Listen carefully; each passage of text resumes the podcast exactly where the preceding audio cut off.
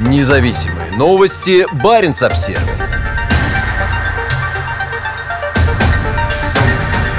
Сечин Путину. Добыча нефти на новом арктическом проекте к 2024 году составит 30 миллионов тонн. В Таймырской тундре появится около 100 буровых установок, а по 770-километровому трубопроводу огромные объемы нефти будут доставляться на новый крупный терминал на берегу Карского моря. До запуска осталось менее четырех лет, и все идет по плану, рассказал Сечин президенту. В этом году глава Роснефти Игорь Сечин уже в четвертый раз встречается с Путиным в Кремле, чтобы проинформировать президента о ходе проекта «Восток Ойл». Проект будет генерировать огромную синергию для промышленности России, подчеркнул Сечин, показывая президенту карты, демонстрирующие, как его компания реализует самый крупный и экстремальный в истории проект по добыче нефти в Арктике. К 2024 году добыча нефти в рамках «Восток Ойл» составит 30 миллионов миллионов тонн в год, а позже вырастет до 100 миллионов тонн в год. Сечин не оставляет сомнения в том, что все идет по плану.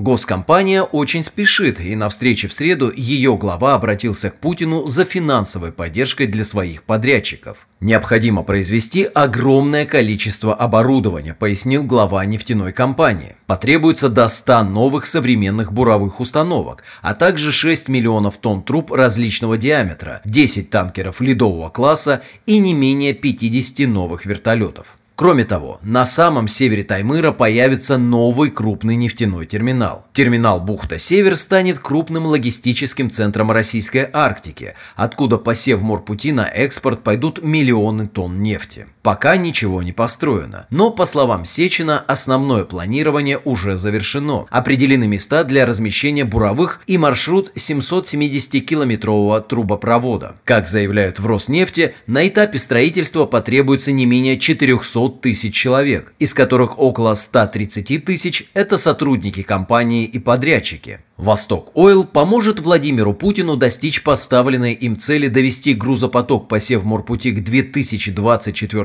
году до 80 миллионов тонн, благодаря чему проект был щедро наделен государством налоговыми льготами. Хотел бы прежде всего поблагодарить вас за внимание и поддержку, которую вы уделяете проекту. Особые слова благодарности вам за принятие закона, который создал инвестиционные льготы для проекта. Это позволило создать эффективную экономическую экономическую модель, сказал Сечин президенту. В середине ноября Роснефть подписала сделку с сингапурским трейдером Трафигура о приобретении 10% доли в проекте. Цена сделки не разглашается, но рыночный аналитик, с которым поговорило издание РБК, оценил ее не менее чем в 7 миллиардов долларов. Российская компания также ведет переговоры с рядом других потенциальных партнеров, в том числе с компаниями из Индии. Министр нефти, природного газа и сталелитейной промышленности страны Дхарминдра Прадхан в начале 2020 года подтвердил, что индийские компании будут участвовать в проекте. Считается, что Роснефть также ведет переговоры с BP.